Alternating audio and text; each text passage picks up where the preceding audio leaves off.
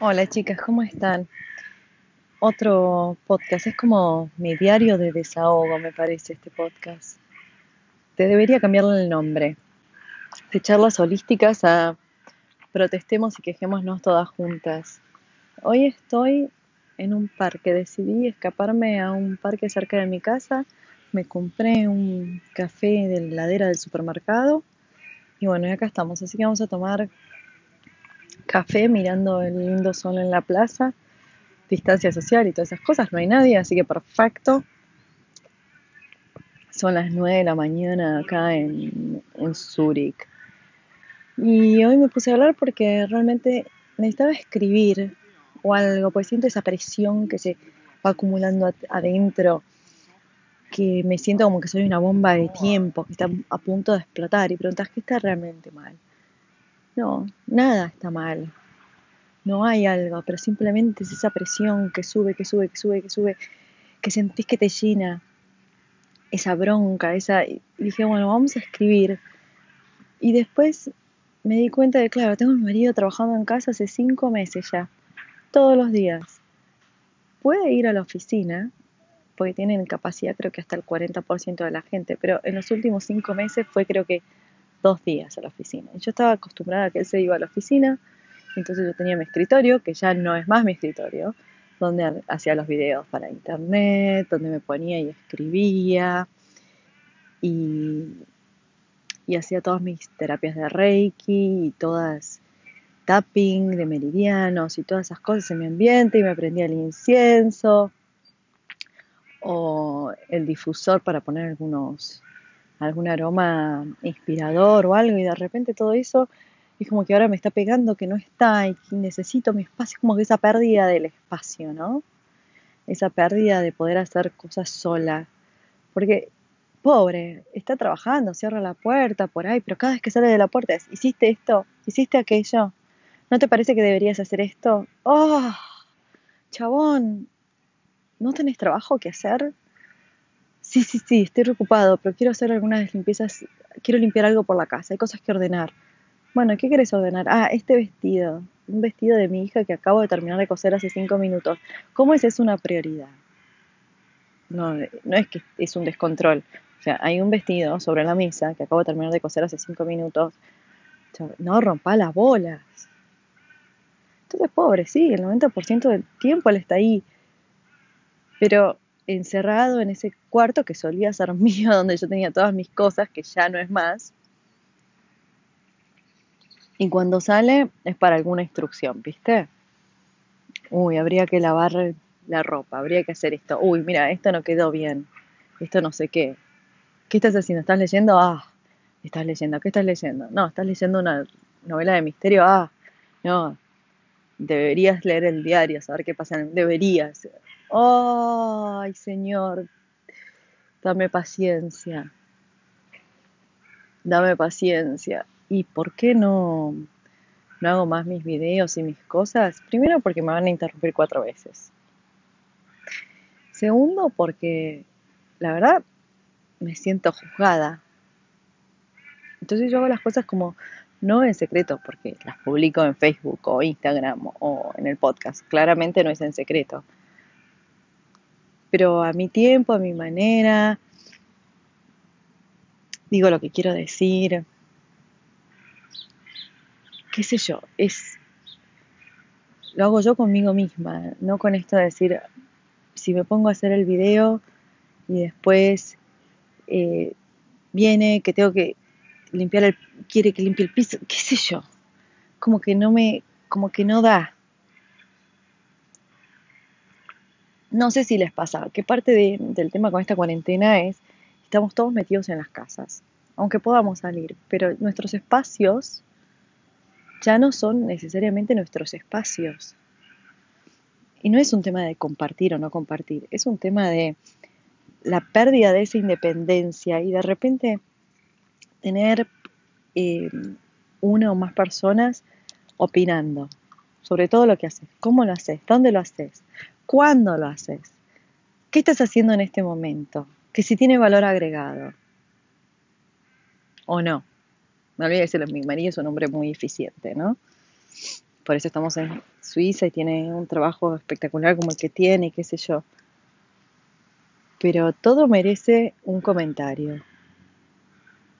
Nunca es, ay, qué bien que quedó esto, qué suerte. No.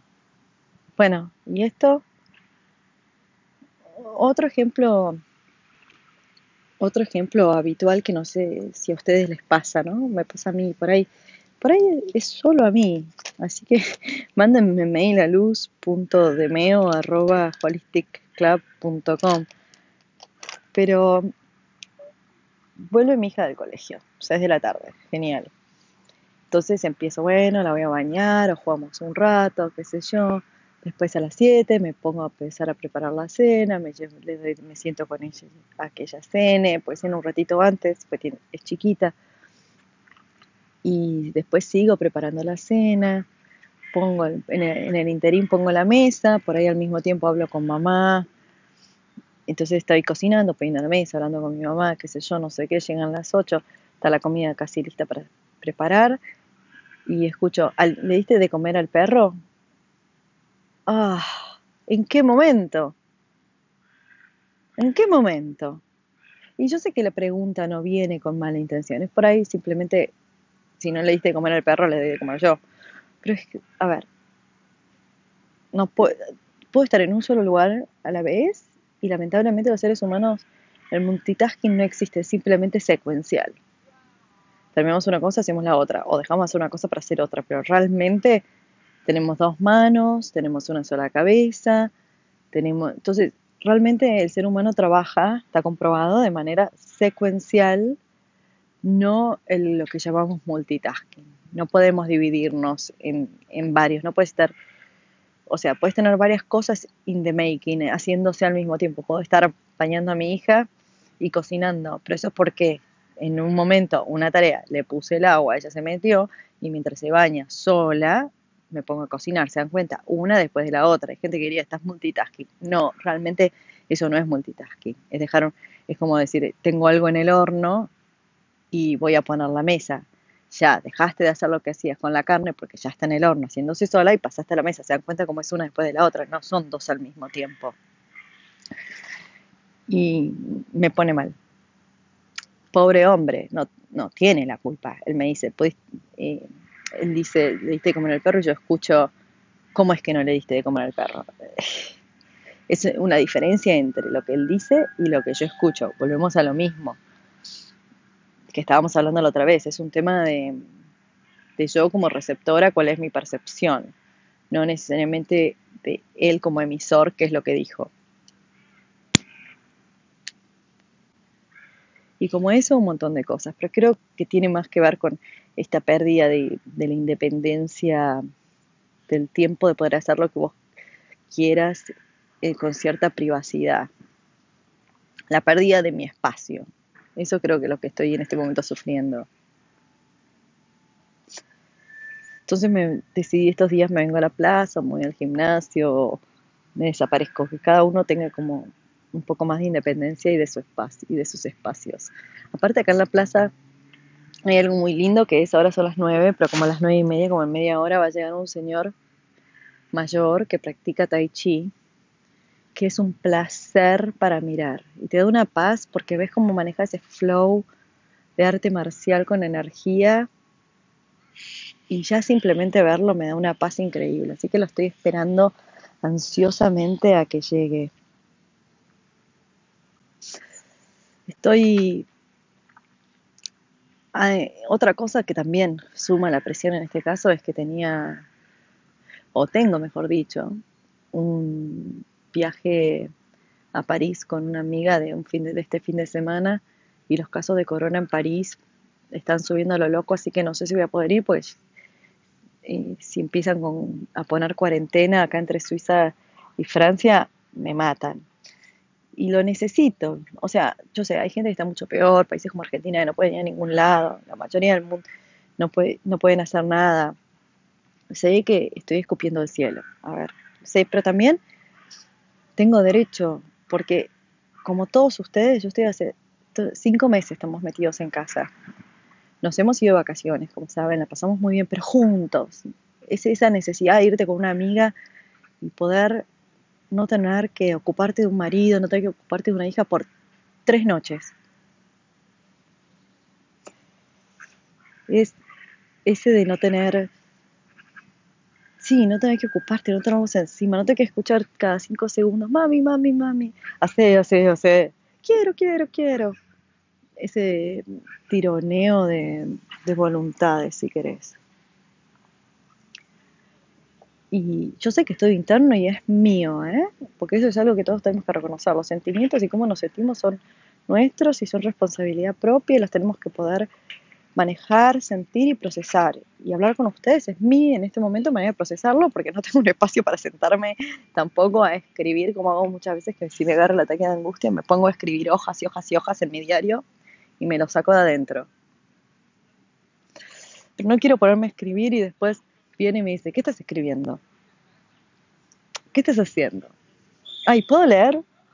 ¡Ay, Dios! Ya me lo veo. Y por ahí ni pasa, ¿eh? Se dan cuenta cómo está todo en mi imaginación, cómo nuestra, cómo nuestra imaginación a veces nos... Es nuestra propia imaginación la que nos, la que nos juega en contra. Es nuestra propia expectativa. Esperen que justo se pusieron unos chicos a hacer, a hacer gimnasia acá, así que mejor me muevo están corriendo alrededor mío, eh, cómo es todo por nosotros, no tiene nada que ver con, con la realidad, es nuestra propia imaginación todo el tiempo, seteando lo que esperamos que pase, que si además esperamos que pase, como sabemos, lo vamos, lo vamos a hacer pasar, porque es la energía que ponemos, que ponemos ahí afuera. Entonces es, pero bueno, eh, es tu realidad mientras lo estés pensando. Se convierte en tu realidad porque es lo que, lo que vas sintiendo. Y ese creo que es eh, el gran tema. Cómo trabajar con lo que sentimos y darnos cuenta que está todo en nuestra cabeza. Todo en nuestra cabeza, nuestra percepción de las cosas que nos dicen, lo que pensamos en las historias que nos decimos sobre las cosas que van a ocurrir. Que no, no necesariamente van a ocurrir, pero esas historias que nos contamos se convierten en que son ciertas, que no son ciertas, pero se convierten en cómo percibimos nuestro entorno. Y nos limitan o no nos limitan. Los grandes deportistas y, y políticos y qué sé yo, ellos se ven a sí mismos y ven el universo de una manera de, ah, porque yo voy a ganar la medalla de oro, porque yo voy a ser presidente y nunca se alejan de esa idea y de esa percepción. Y al final es, porque van cambiando su realidad para lograr hacer eso. Ser presidente, ser medalla de oro, ser lo mejor que pueden ser en cualquiera, en la que sea su disciplina. Entonces nos juega para la percepción y, nuestra cabeza, lo que nuestra cabeza nos dice que, es el mundo, nos juega totalmente en moldearlo y convertirlo. Ah, ya me siento mejor. De solo haberlo dicho, haber reconocido que el problema es mío y solamente mío y que mi pobre marido no tiene nada que ver con el tema. Bueno, sí tiene que ver porque me sentí hinchada las bolas, ¿no? Pero el reconocer eso, que es mi responsabilidad, el manejar cómo me siento y cómo actúo con respecto a eso, ya, ya me da alivio. Ya siento que la presión va disminuyendo, que me voy desinflando. ¿Ustedes cómo están hoy? ¿Cómo se sienten? ¿Qué ven cómo va a ser el mundo para ustedes hoy? ¿Para tener un día complicado? ¿Van a tener un buen día? ¿Cómo, cómo se levantaron? Y cómo les fue. ¿Qué pensaron cuando apenas se levantaron y cómo fue el resto de su día?